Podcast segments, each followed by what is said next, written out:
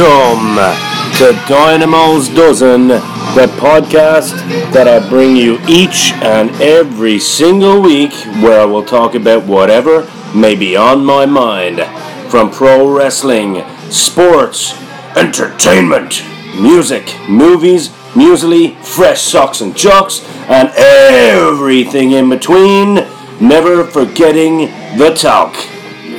This is Dynamo's Dozen.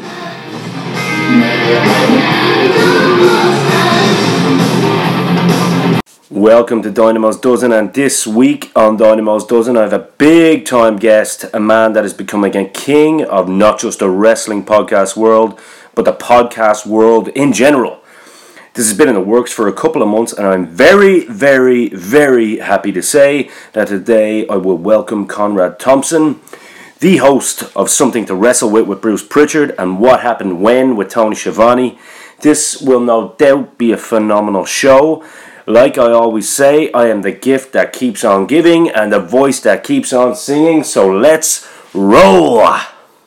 So now it's time for the main event, the big deal, and the time to let your ear holes open up and take you into the world of one half of the award winning sports podcast, Something to Wrestle With and What Happened When, two of the biggest podcasts on the planet and shows that are a must listen for any fan.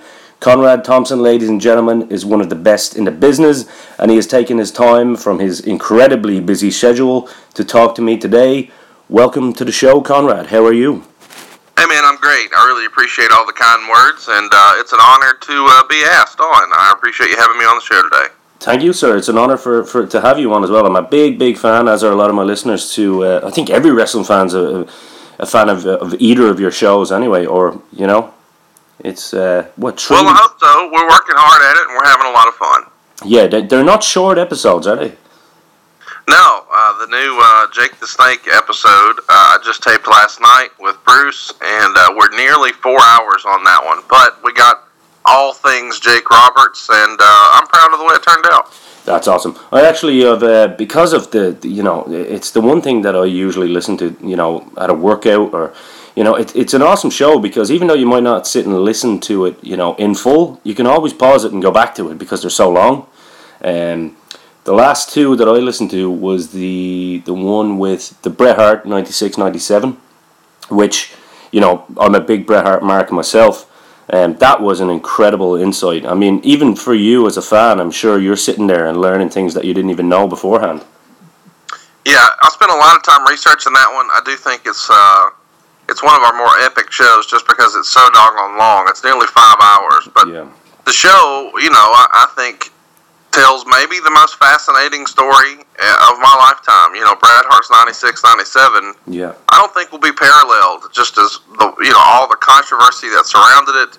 Um, it was just uh, an interesting time in wrestling. I don't think we'll ever see anything like that again.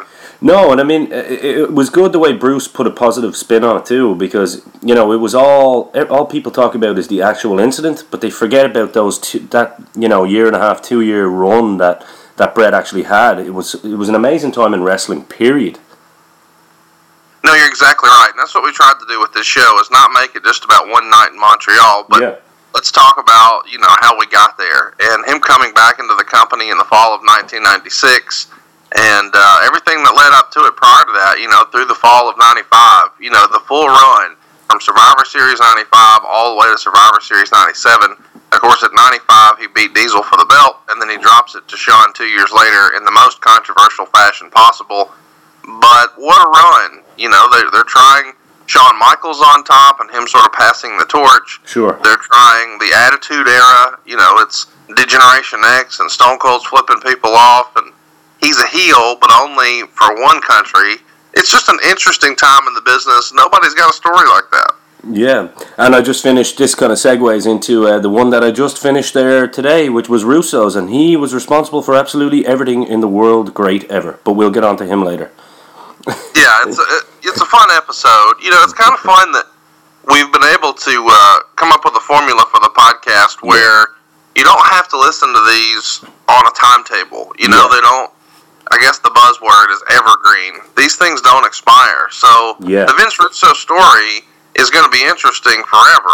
It's not just relevant this week or last week. Yeah. And you can just sort of enjoy these shows at your own pace. It's almost like a novel. You just take it off the shelf and pick it up when you're ready. And if you need to fold the page down and come back to it, you can. It'll be ready for you. Yeah, it's hundred percent. But we will we will get into the podcast. But I want to start off a little bit with uh, with you yourself, Conrad Thompson, the man behind the mic. Okay. Um, we'll start at the beginning. You were born in Guntersville, Alabama. Am I correct? Well, I was actually born in Montgomery, Alabama, Okay. uh, which is our state capital, and I grew up in Prattville, Alabama, which is a suburb of there. But when I was 12 years old, maybe 11, um, we moved to Guntersville, Alabama, and I graduated high school there, and then uh, started college uh, in that same county. And then when it came time to uh, get a real job, I found work here in Huntsville, Alabama, and I've been here ever since. Okay, and you. Uh, so, what was your upbringing like up there? Did you move a lot? Was, wrestling a big part of your, your, your upbringing, or was it something that you found on your own? Uh, my parents rented a VHS for me in the summer of 1988. It was the two tape set for WrestleMania 4.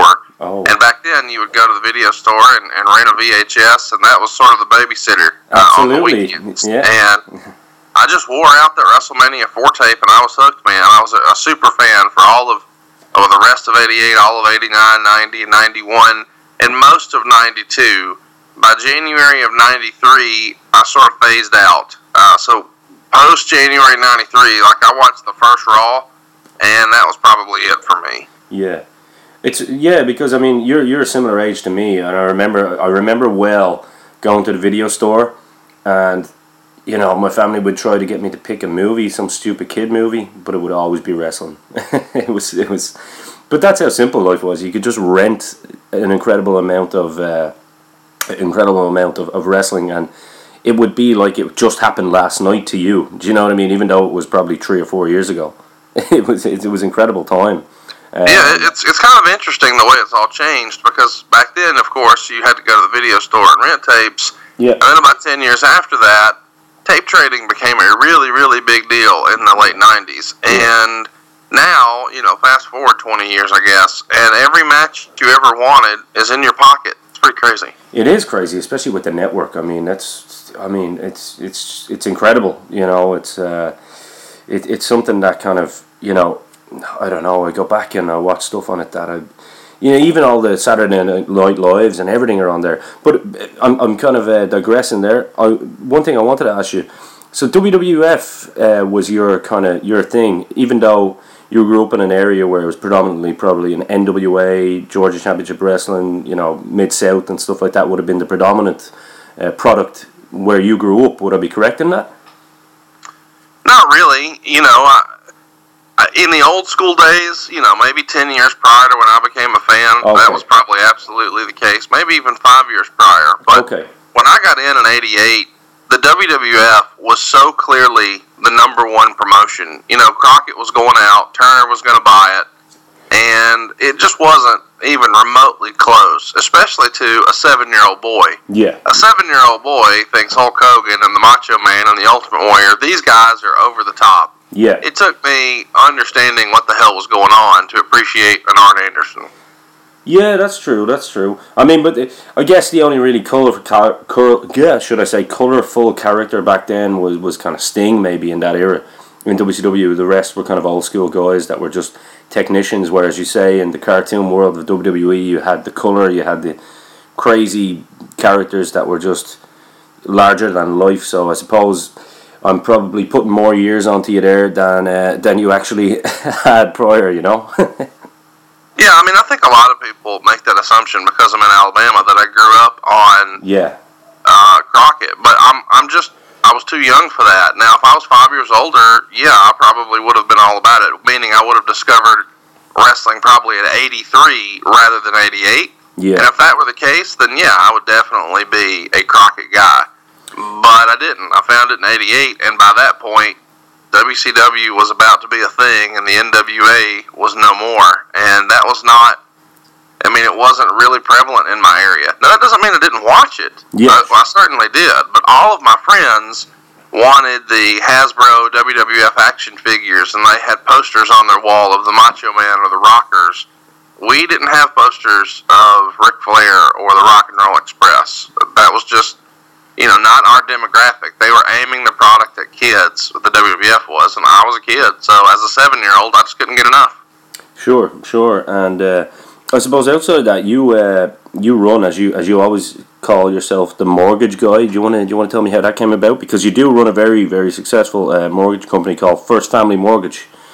Um, how was that something you you have been in for a long time or?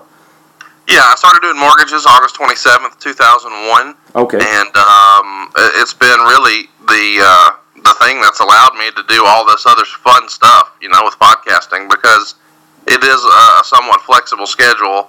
Uh, it's not it's inflexible in that it's twenty four seven, but it is flexible in that it's twenty four seven. So yeah, uh, I wind up working maybe more than I probably should, or a lot of people expect. Uh, but I'm having a good time, and it, and it affords me the opportunity to pursue hobbies like wrestling podcasts. So how do you how do you manage such a busy schedule? Because you put at least thirty hours into podcasting every week. Would would that be fair? Well, yeah, I mean that's probably close. You know, I've got probably three hours of prep and Tony Schiavone, and then the three-hour show itself. So I've got six hours in Schiavone, and I've probably got um, uh, six or eight hours in research for Bruce, and then probably the four-hour show. So we'll call it twelve and six. So, so yeah, there's twenty, and then you figure with social media, yeah, that's probably another good ten hours a week. So I would say 25, 30 hours a week. Well, but you know, it, it's helpful that I've got a uh, a very supportive person in my life, and uh, like just yesterday, I work a full day. I get home around six thirty, and immediately uh, sit down in my home studio and start recording the podcast with Bruce. And I go from six thirty to almost ten o'clock, and then sit down, uh, watch Survivor, and fast forward, come back into the studio and tape a podcast with Johnny Fairplay about Survivor, and that's another forty-five minutes, and then finally go to bed. But the result was not a lot of people in my house saw me yesterday. Today will be better though. Absolutely, and so you're a married man. But as I was going to say, behind every good man is a is, is a woman, of course. Well, I'm not married, but uh, I do have a very supportive person. Yeah, okay. Well, that's that's fair enough. I'm not married either, but I may as well be at this point. Um, which leads me, would you come over and try and get us a mortgage over here in Ireland? Because uh, mortgage prices in Ireland are absolutely crazy. Because the banks control Ireland. That's why. Well, man, I would love to do uh, some lending in Ireland. Um, it turns out I'm not set up there yet. we'll have to get you over. We'll have to get you over. Um, so that no, that's cool. And, and how did you actually? I suppose you know because you're such a podcasting phenomenon at the moment. Your shows that are are uh, available to people in the backlog of shows that people can go back and listen to um, are, are there. Uh, and you can explain later. Where I'm pretty sure everyone on the show knows exactly where to find you anyway. So I don't think you need to do much uh, much selling on that. But how did you first get into podcasting? Was it something that you always kind of was? Did you have an interest in radio or?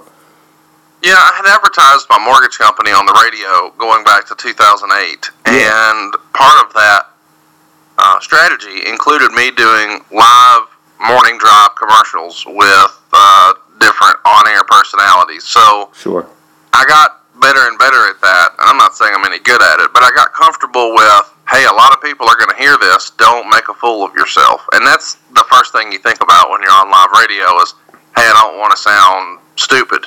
Uh, so I got comfortable there, and then eventually, uh, some of the hosts that I became friends with, whenever they would have vacation time, they would say, "Hey, do you want to come in and guest host?" So I got comfortable with that, and somewhere along the way, uh, I became uh, friends with Ric Flair. And so when Ric had an opportunity to do a podcast, he knew from my relationship that I was doing live radio every morning, and he knew that I was his friend, and I knew what he considered to be a lot about wrestling. Yeah. And I could kind of help him move the show along. So he felt like I would be a good tag team partner for him to just get acclimated because the idea of him just sitting and talking into a microphone was something he wasn't super comfortable with, which sounds ridiculous because he's Ric Flair, but he's like, who am I going to talk to? What am I going to talk about? Yeah. But he felt like if I was there, that he could at least get feedback from somebody or something. And that's what Ric really looks for is a reaction. You know, he wants to perform for a crowd. He wants to see smiles on faces. He wants to hear a laugh. He wants to see some sort of response.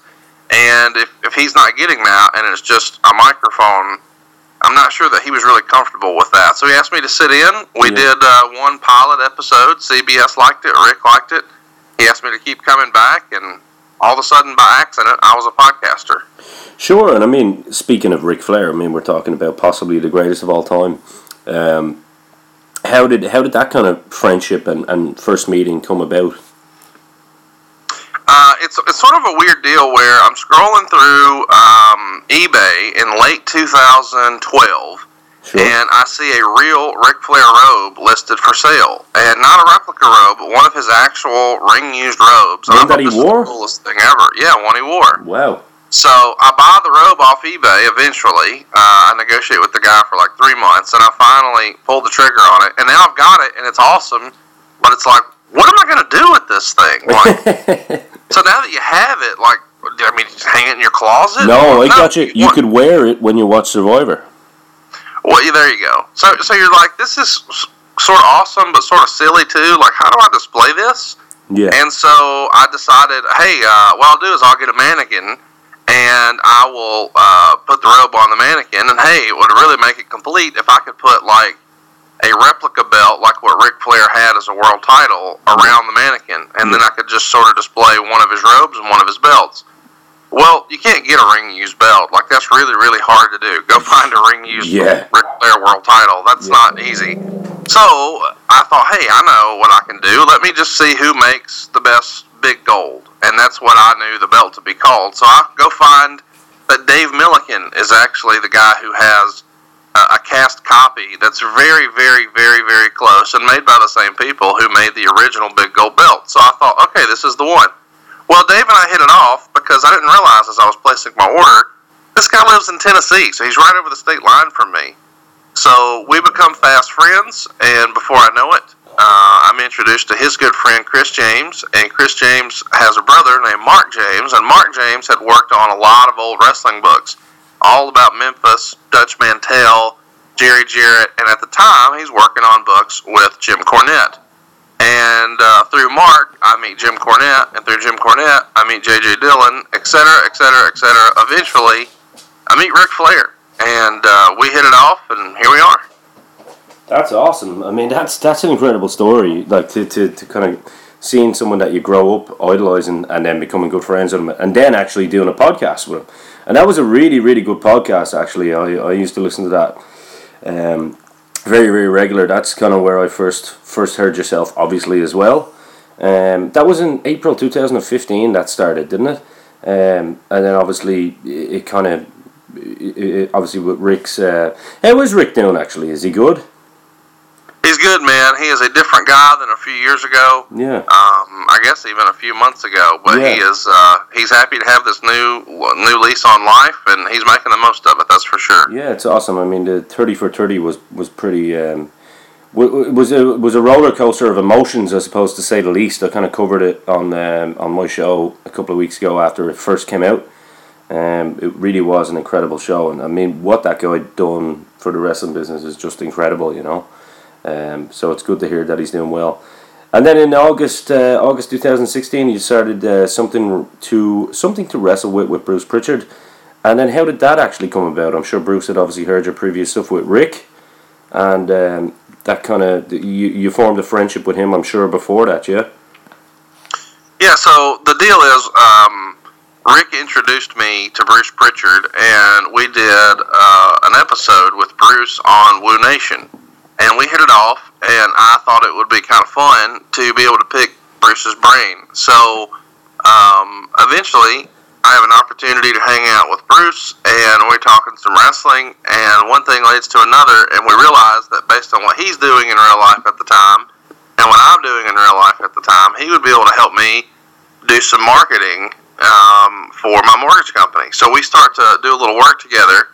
And then during one of our visits, he is uh, hanging out at the house. We're on my couch. And I said, Hey, man, what happened when the Radicals jumped from WCW to the WWF?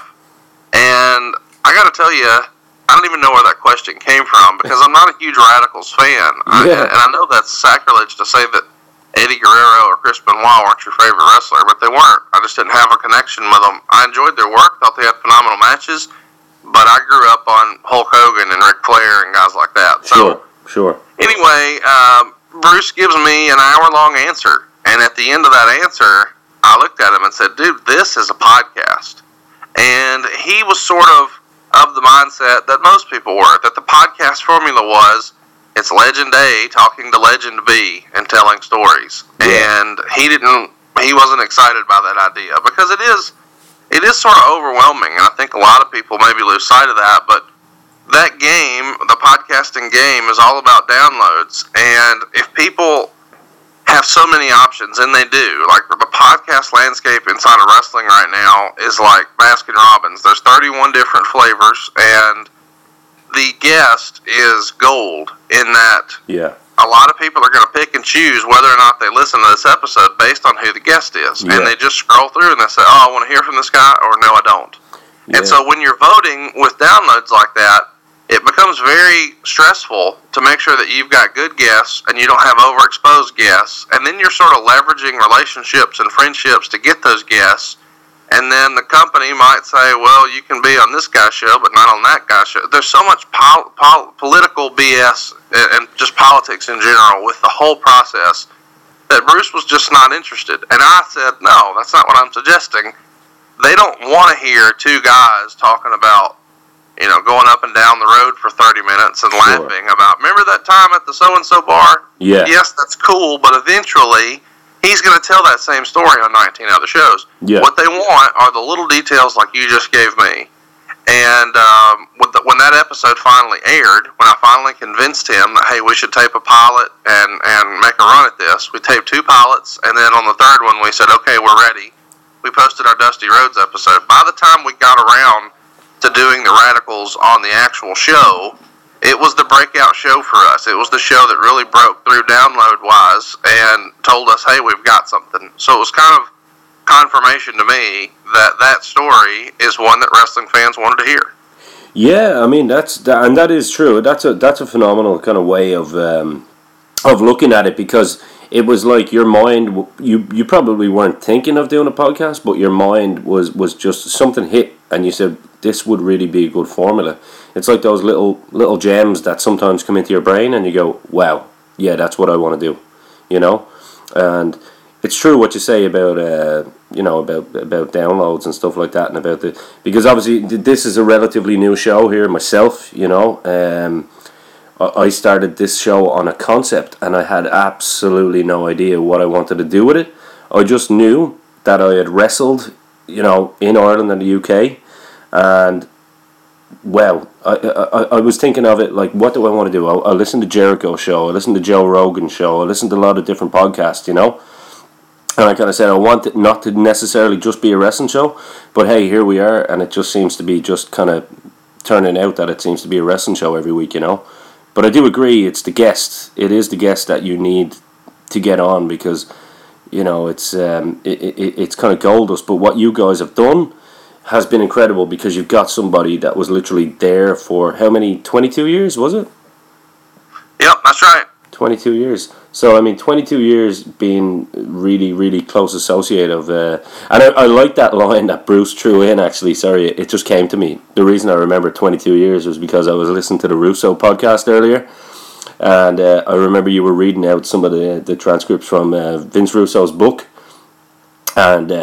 He said, you know, I was this guy and that guy for two years, and Bruce kind of just threw, and yeah, I was there for 22 years. I just, I like that, you know. But uh, but that is that is that is true. I mean, Bruce was such a um, most of the success of, of what you and me would have watched as a fan growing up was all down. Bruce was a big big part of that. Like so, it's um, it's it's an amazing concept. I, I gotta say, and uh, it kind of leads me to you got roughly around three million downloads a month for that podcast alone. Is that is that was that pretty accurate at the moment?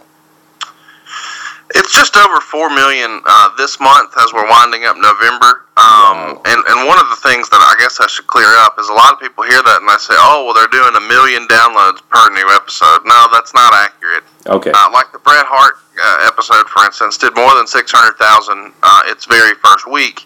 However, the other four hundred thousand are from the archives. So I've got you know what 60, 70 other old episodes. So if you think about the idea that each of those episodes get 5,000 plays a week. Well, that's not a lot, but 5,000 plays a week times 70, well, there's your other 350. So we're, we're roughly just over a million uh, per week right now, but that's going to include all the archives as well. Yeah. And a lot of that will be based on, hey, what's in the news? What just made TV? What are people talking about? So, like with Starcade coming back, there will be plays of the old Starcade episodes with Tony Schiavone and Yeah. with the old Dusty Rhodes episode with Bruce. So some of that stuff, people just want to sort of go back and flip through. Like you just mentioned, you were listening to Russo. We did that like six months ago, Yeah, yeah. and people are still listening and talking about it now. So that was, I guess, if you know you want to use the word, that was the genius behind this strategy and this format. Is you're going to be able to continue to get downloads for work that you did six, eight, nine, twelve months ago. Yeah, sure, and that's and that's kind of the point, yeah, that I was making. That's why I said it was kind of genius because it's uh, it lends itself to be because it's not necessarily something that you're talking about that is current. You know, like it's not the hot scoop of, of the week or you know of, of the year. It's um, it's it's talking about history, and uh, I guess one of the words would be um, reminiscing. People like to reminisce, you know. Um, Absolutely. uh, and that's that's what's great about it, I, I guess. Be, uh, and I, I mean, even the way you you guys put the shows together with the, you know, you use the old. I, I think the WrestleMania six one you use the old uh, WrestleMania six music down and down down down. You know, it, it kind of adds to the flavor, and it kind of takes you back to that time. You know what I mean? And so it's re like you say, it's like a great book. You're able to you're able to kind of your mind is able to just take you to where you want to be. It's almost like a wrestling show in itself in a lot of ways, actually. Um, so I commend you on that for, for that concept. It is it is pretty phenomenal. Um, Thanks, man. I appreciate that. that's I, I'm I'm jealous.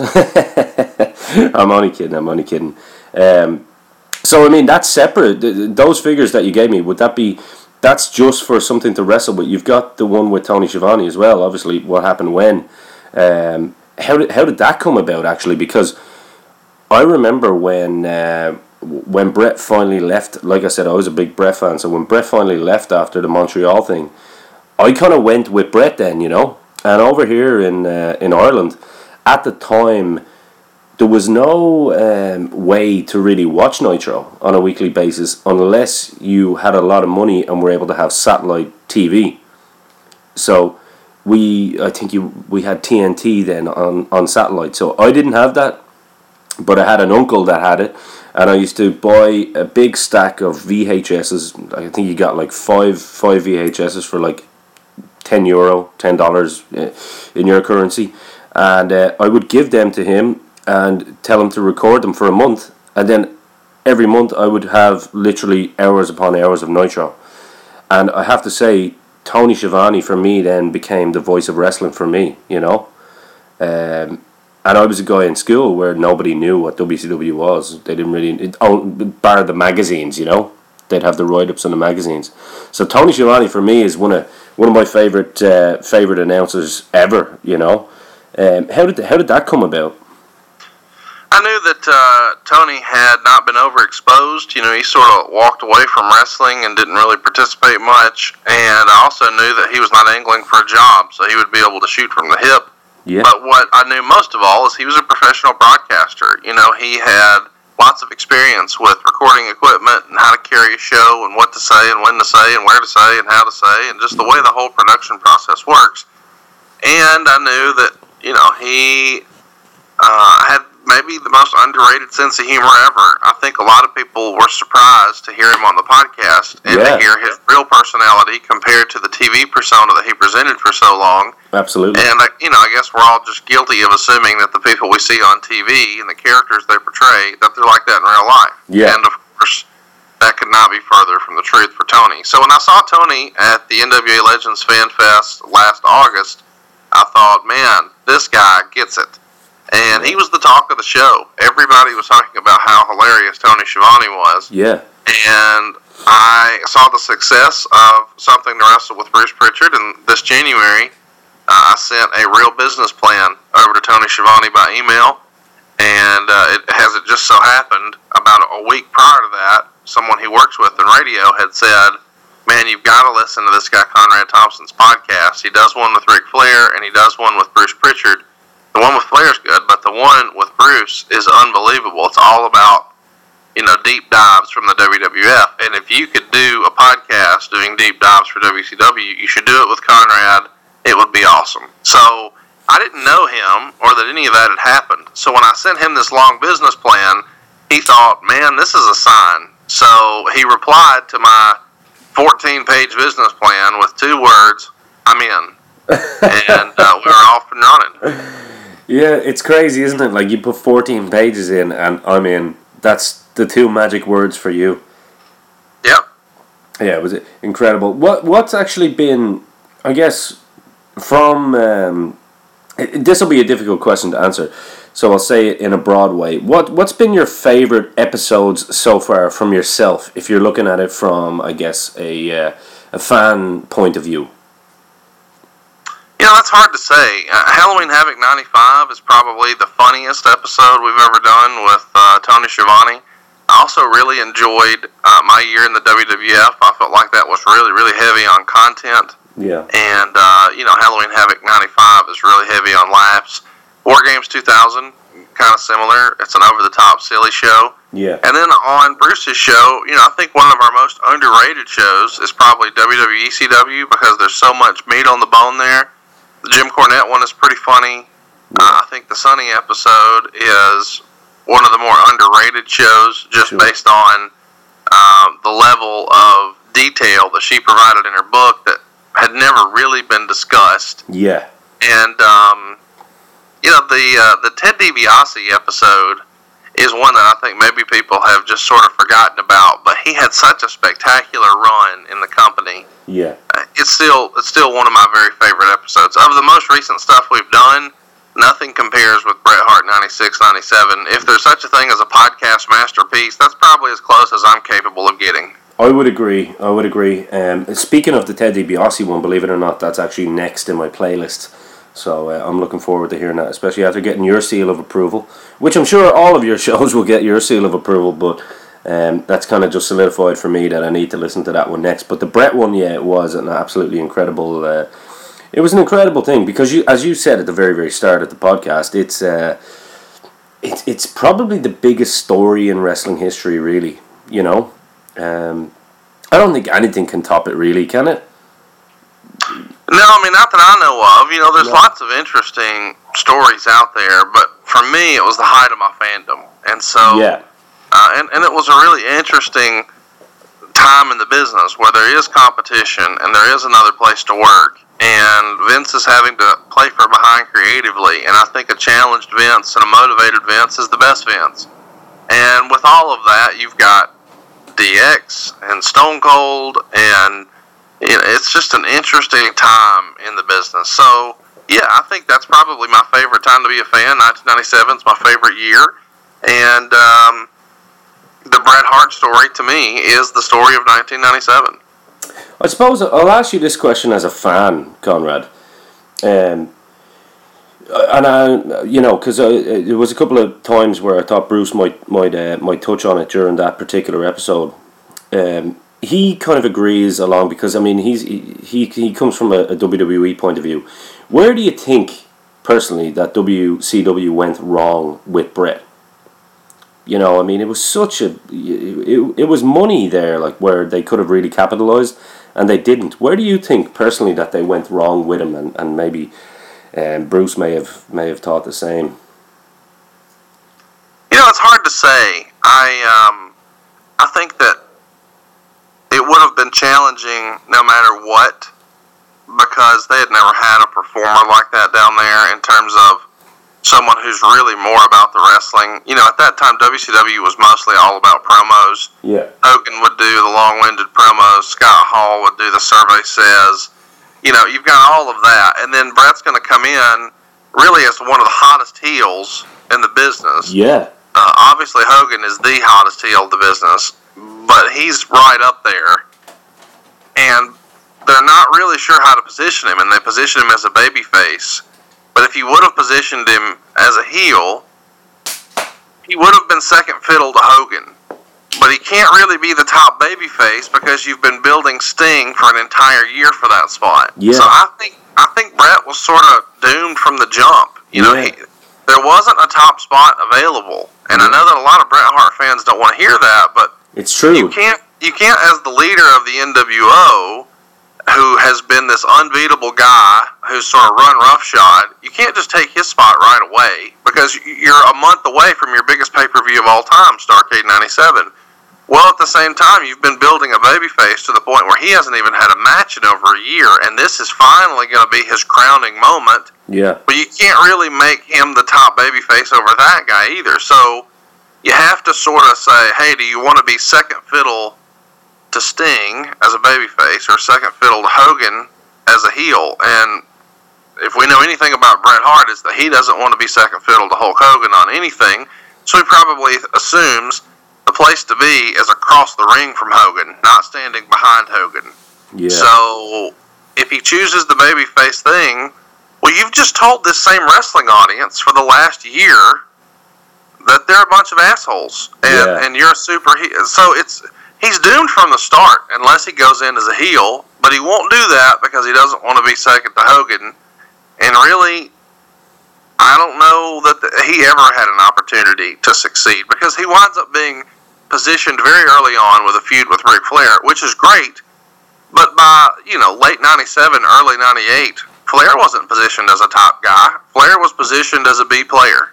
Now he would have you know later on he would move back up the card and, and into the main events, but he's working with Curt Hennig, who is not nearly the Mister Perfect that we knew a half a dozen years prior Sure. and they're working for the U.S. title. So very quickly, after being interjected in the main event, which was screwed by the way, now um, we're going to position him with Flair, which is awesome.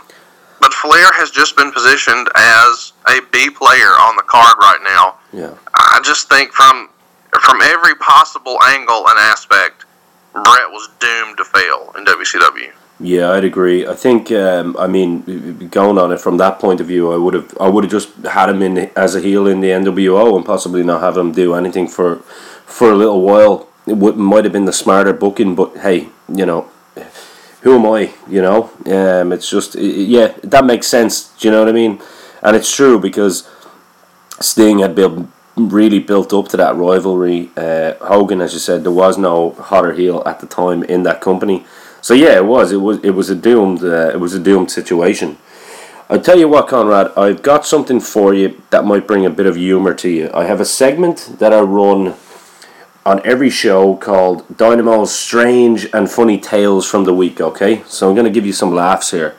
Hopefully, some laughs and some some festive cheer, maybe. Okay. So, this this comes from Toronto. All right. It's a story of a, a, a Santa basically getting attacked in a Toronto department store. Are you interested yet? Sure.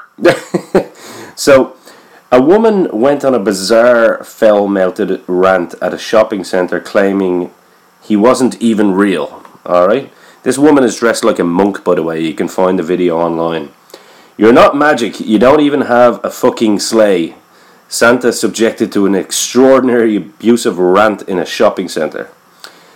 Saint Nick did not even engage with the woman, who was dressed in a black and grey. Uh, it was like a, a monk outfit, as she screamed at him while standing at the entrance to his grotto. A bemused passerby filmed the bizarre rant at the Dufferin Mall in Toronto, Canada this week. They later uploaded the footage online, writing, was at Dufferin in Dufferin Mall in Toronto this past week and saw this woman completely flip out on the mall Santa. Santa brushed it off and he did not even engage with the woman. Footage shows the unknown, woman saying, You're not magic, you're not even fucking real. Santa Claus did his best to ignore the insults during the 30 second clip. He eventually got up and walked away as the woman continued to accuse him of not being real as she followed him.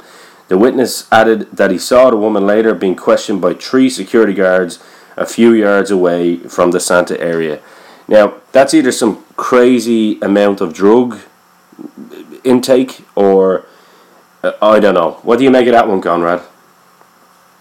Drugs are a hell of a thing, man. do you know what? That's the, there's nothing more you can really add to that. now here's one. Here's one from closer to, to, to my area. Okay, this is the headline. This is in one of our local headlines here. Pensioners caught having sex in a house of Fraser barred from shopping centres. Okay, now this has definitely got your interest, I'm sure. I guarantee you Tony Schiavone would like this one. Okay, so two men have been barred from shopping centres after they were caught having sex in the toilets of House of Fraser.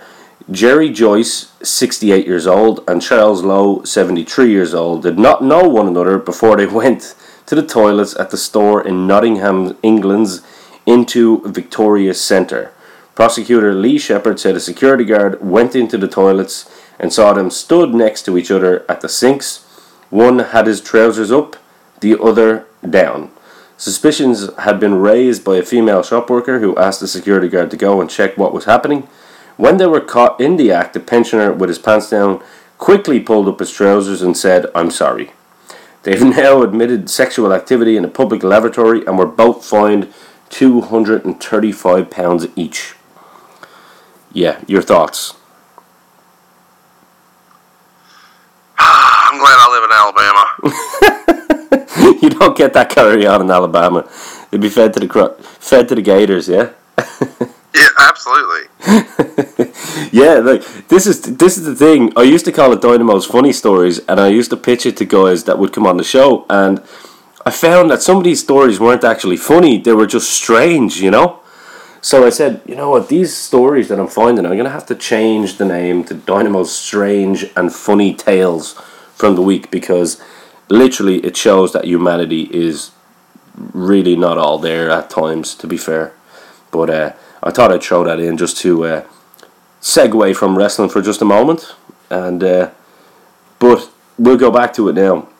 And you're a bit of a, I guess you would be a bit of a wrestling historian. Would that be would that be a fair fair way of saying things? No, historian gives me too much credit, man. I'm not I'm not actively researching anything other than you know show prep. So okay, fair enough. I, you know Jim Cornette, Mark James. You know, there's a lot of really really um, well versed wrestling historians. Obviously, a Wade Keller, you know, a um, a Dave Meltzer. These guys are real wrestling historians. I'm just a fucking mortgage guy with a podcast. Where did the mortgage guy come from? Well, I had to explain who I was, you know, because okay. I know a lot of people are going to want to know, hey, who is this guy? Yeah. Uh, and so I, for years, I've programmed myself in my phone and then shared my contact information with potential customers yeah. as Conrad the mortgage guy because they're not going to remember my last name and, and they, they're probably going to confuse my first name. They'll think I'm Chad or Chris or whatever. So if I just program myself in my phone as Conrad the mortgage guy and then share my contact information that way, whenever they're scrolling through their contacts, there it will be, you know, one of the only entries under mortgage.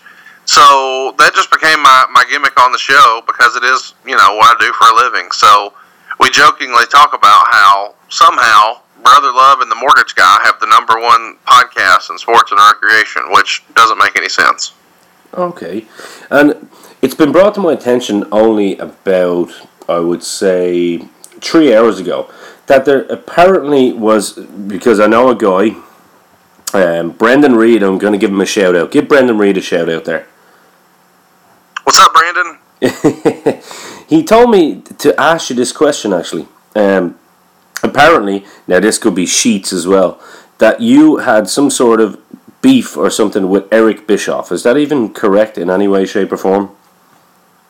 I mean, not necessarily. You know, Eric's full of shit, and he, he says make believe stuff on Twitter. Okay. And uh, I mention it. And occasionally we'll have something on the Tony Schiavone show that I'll say makes absolutely no sense and feels like a waste of money and a decision that a promoter who was doing it with his own money would never do. Yeah. And when people tag Eric and try to stir it up, he tries to defend it and says, "Oh, well, this was said by somebody who's never actually promoted anything." But I have promoted, and uh, it's the number one wrestling podcast. Meanwhile, he doesn't fucking have one. So that's as far as the beef got. Yeah, yeah, yeah. Yeah, no, that, that that clarifies it for me. Anyway, I didn't even know it was it was in existence, but but that is true. I mean, uh, the, the amount of things that I've heard Bischoff say, and, and I actually was a fan of his show initially because he came across as nice and quiet and said nothing, and you know just kind of talked about you know the history of that he was involved in. But then I noticed he was kind of I seen him he was jumping on Bret now recently because Bret kind of called him out and said a few things and but he always seems to have a different answer to different things. So maybe you're right. Maybe he is just full of shit. Yep, I would agree. Fair enough. so, uh, do you watch any of the uh, Do you watch any of the current product at all? I do. Yes, sir. You do. Okay. Um, would you be like me, where you find yourself maybe recording it on your DVR and then fast forwarding through most of it, or yeah, but I do that with everything. I do that with the old stuff too. You know, I, okay. I think we're all different. You know, if yeah. if I was a wrestling fan in 1990 and I had today's technology, I would fast forward that stuff too. You know, I'm going to look for what I enjoy. And once upon a time, we didn't have the opportunity to do that unless we recorded it. And even then, if it was on VHS, I was going to fast forward to the parts I really cared about. I, I think wrestling has been that way my entire life, at least for me. There's things I care about, and there's things I don't. And yeah. now I have the benefit of being able to just DVR it and fast forward it and watch only what I want to. That's and I didn't really have that opportunity as a kid. That's a good point. I, I mean, I, do you watch much TNA? I mean, considering uh, I don't personally, I'm, I'm gonna I'm gonna be uh, straight up on that. I don't watch any of it. I do have a lot of people and friends that do watch it, but um, I much prefer to listen to a podcast that has uh, more downloads and viewers, or well, uh, I say viewers, more listeners than TNA has. So, uh, well, thank you for that. Yeah, but it is true though, isn't it? um, yeah, I mean it is true, but you know we've got more viewers than 205 Live and Lucha Underground, and you know on and on and on. But in the end, it's a great time to be a wrestling fan, no matter what you're into. If you're into podcasts or if you're into you know more storytelling like they do on Lucha Underground or you really remember the glory days of TNA and you're excited for something new and uh, an opportunity to hit the reset button. Yeah. Or maybe you're into New Japan. You've got that too. There's so much for everybody, you know, and most of all, I guess Ring of Honor is to me the real alternative to WWE these days. Okay, yeah, that, that, kind of leads me into something actually because we have uh, in Ireland here we have a bit of a wrestling movement. Ireland and the UK, I will always add Ireland and the UK because it's basically come from the UK. All right, um, Ireland had no uh, wrestling um, at all until um, Mr. Finn Balor, aka Fergal Devitt, and Paul Tracy, um, who was, by the way, one of the best coaches in the world anywhere. I'm just going to say Paul Tracy there. Um, they brought what they had learned over from NWA UK um, and brought it to us guys, okay?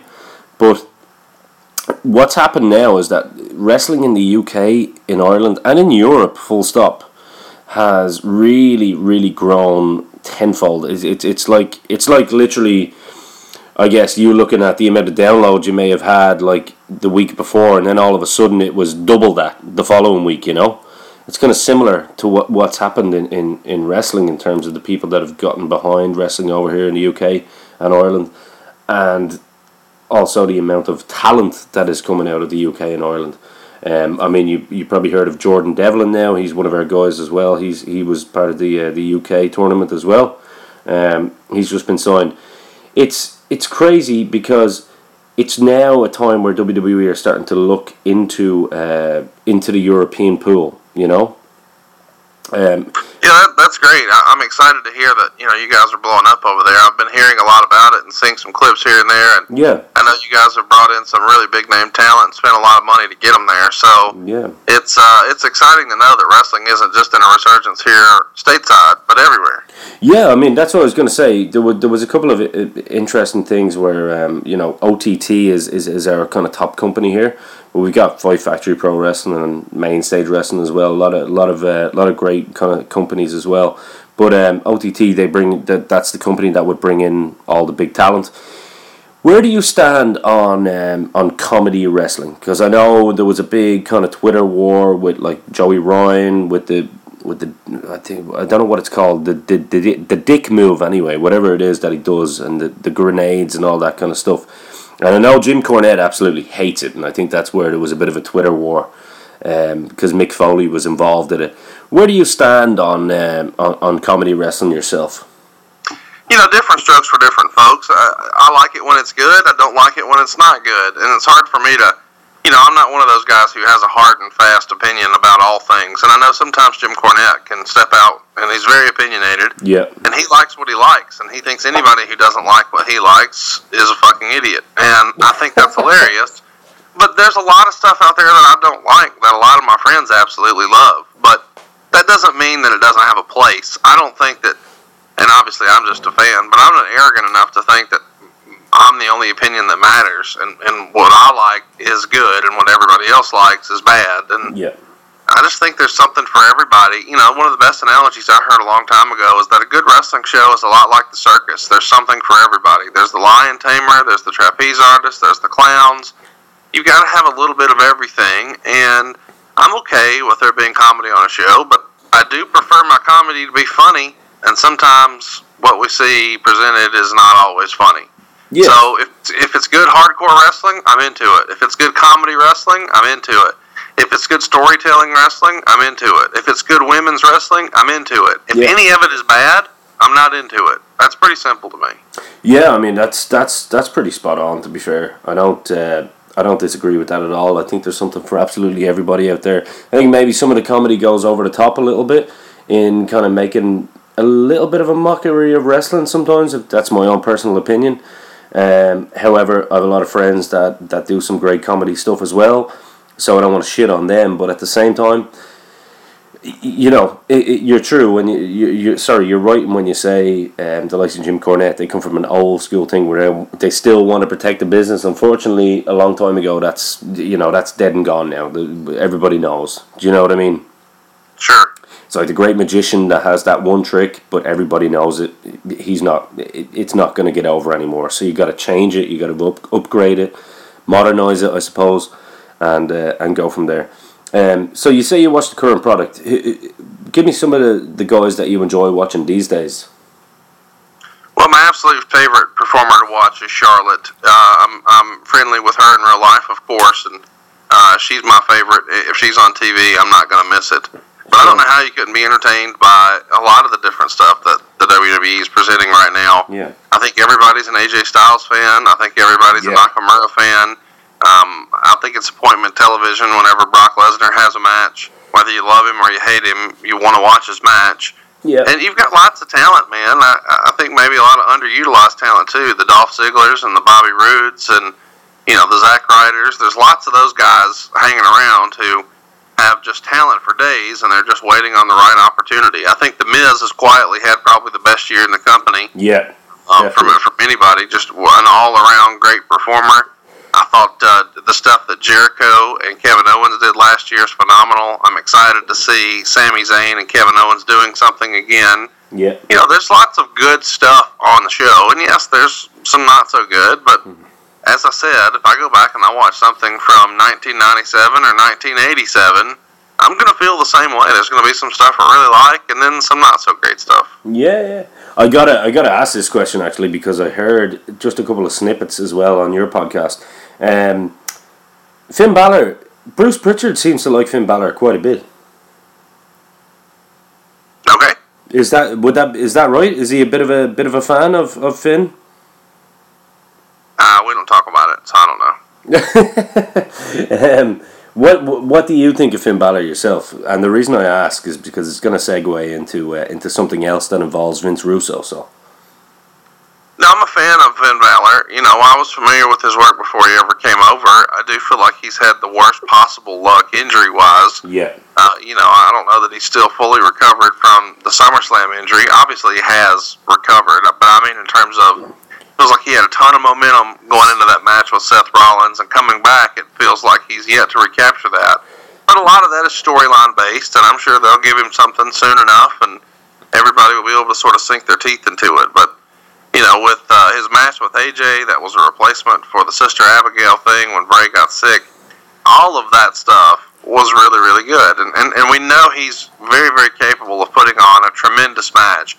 But how to present that character uh, the way Vince McMahon is comfortable with it in a big way, I think they're still trying to figure that out. But you know, you've got all the talent in the world to work with. Yeah. I mean, it's it's uh, the reason I say that is because I tried to get Russo on this show because Russo has kind of went above and beyond um, with his bashing of, of Finn Balor. Um, I don't know whether you're familiar with it, but um, one particular quote was, "I'm a fifty. Uh, I'm in my late fifties, and I'm a guy that in real life could probably kick Finn Balor's ass, and I live by a lake. The guy looks like a skinny Fonzie." and this is what we're working with. So so that's that's that's actual quotes from Vince Russo, to which I put to him, and uh, he still wouldn't come on and, and explain why he said that. But he said it was just well because he said it to get attention for himself. Yeah. I mean, come on, he's trying to start up and and get people talking, create some conversation. And that's yeah. what social media is about. And sometimes mm-hmm. people say outlandish things to make a spectacle of themselves. And you've got to appreciate what we're covering is a business that's made uh, based on the premise that you're trying to quote unquote get yourself over, which means make a spectacle of yourself. And that's what he's doing, and he's doing a good job at it. So, yeah. shout out to Vince for understanding the way the business works. fair enough. That's absolutely fair enough. Um, yeah, it's true. I mean, Vince is always still quite colourful in, in what he says, and he doesn't uh, doesn't hide his hide his opinions. But I guess um, you know, in, in terms of uh, what you're doing, as I said, keep doing what you're doing. I've been absolutely uh, privileged for you to come on the show today. I'm really, really thankful. You, I can't thank you enough for taking the time out of your busy schedule to, to come on and, and speak to me and my listeners. Um, you know, I've learned a lot actually just talking to you here for this hour um, in terms of uh, how to, to view you know what people want to hear from podcasting as well. It's not too dissimilar from the wrestling business, and um, I, I, thank you, Conrad. Hey man, it means a lot to be invited on. I want to encourage everybody to check out Something to Wrestle with Bruce Pritchard Fridays at noon Eastern. You can catch that at somethingtowrestle.com. And then on Monday morning, in time for your ride to work at 6 a.m. Eastern, check out WHWMonday.com as we rehash all the great memories from World Championship Wrestling and Jim Crockett Promotions with Tony Schiavone. So it's WHWMonday.com, it's SomethingToWrestle.com, and I am at Hey Hey It's Conrad on Twitter. I'd love to have your follow and do some talking about wrestling. Uh, anybody can DM me or tag me or let's chat it up about professional wrestling, and I appreciate the opportunity to uh, come on here and talk with you today. I really appreciate that, Conrad. And uh, why don't you give a little shout out as well about where people can find some of the merch that you guys sell as well? If you'd like to get a shirt uh, to support the show, and it is the fastest and easiest and cheapest way and most fun way to support the show, you can go to brucepritchard.com or loisrules.com. Loisrules.com is where you'll find a bunch of hilarious shirts for Tony Schiavone, and uh, has all your shirt needs, including the new fanny packs that say "doot doot doot" on them, just in time for Christmas. uh, it's going to be the item this year. And what's great about buying a shirt from either Bruce or Tony is whenever you pick up a shirt, they personally call and thank you. So for 25 bucks, you're getting a really cool piece of wrestling merchandise, but you're also getting a call from somebody you grew up enjoying on television. It's uh, it's a lot of value for very little money, and it makes a really awesome Christmas present. So when you're getting ready to place that order, uh, make sure you put your friend, whoever your gift recipient is going to be, put their cell phone number in, and then they're going to get a call and uh, a great shirt as well. But what a nice surprise it would be for the wrestling fan in your life for their phone to ring, they answer, and on the other side, it's Brother Love. That's pretty cool. Check it out, brucepritchard.com or loisrules.com, and just in time for Christmas. Well, you know what? I think I'm going to give myself that gift as well, Conrad. Absolutely. I, li- I, I like it. I recommend it. I talk to those guys for three or four hours a week on the phone. So uh, everybody deserves a chance with those guys. Absolutely, my friend. Listen, it's been an absolute pleasure. Um, like I say, cannot wait to hear the next episode with Jake the Snake, which drops on Friday. Is that correct? That's right. Jake the Snake Roberts will be out on um, December 1st at noon Eastern. Yep. Uh, it's going to be nearly four hours, well over three and a half hours on all things Jake the Snake. The week after that, we've got the Steiner brothers, and we'll include Scott Steiner's singles run in the WWE as well. Awesome. I love it. Conrad, been an absolute pleasure, my friend. Thanks for having me on, man. Take care, my buddy. Well, what an amazing show that I had there with Conrad Thompson from Something to Wrestle with with Bruce Pritchard and for What Happened When with the voice of WCW, Tony Schiavone. But now it is time for Thoughts from the Deep. I'm going to end the show um, with my thoughts from the deep. And first of all, um, on Thoughts from the Deep, I want to thank absolutely everybody for the huge support. Um, so far, it, it's been an incredible journey um, that we've all had together. And I say we because you guys have helped make this show um, really successful over the past three months. Uh, we are well, well over 1,000 downloads in the space of three months, and that number continues to rise on a daily basis. Um, I want to thank you guys and gals um, for continuing to, to, to help me out. And if you want to keep helping me out, please go to iTunes, leave a rating, subscribe and like and leave a comment. Even if the comment is bad, just makes you make sure that you hit that five star rating. Um, you can find me on Ian Kelly 800 at podbean.com as well. Um, that would be uh, that would be wise to, to, to, to go there if you're looking to kind of get the backlog of of uh, of stuff that we do. Ian Kelly 800.podbean.com um, at Dynamo's Dozen on Twitter is where the at was uh, was thrown in between 800 and Podbean. Um, Facebook, please again go to the Dynamo's Dozen page. Please share, please review, um, leave some comments of what you would like from upcoming shows, and uh, and yeah, just just hit me up with what you want. What how can we make this show better?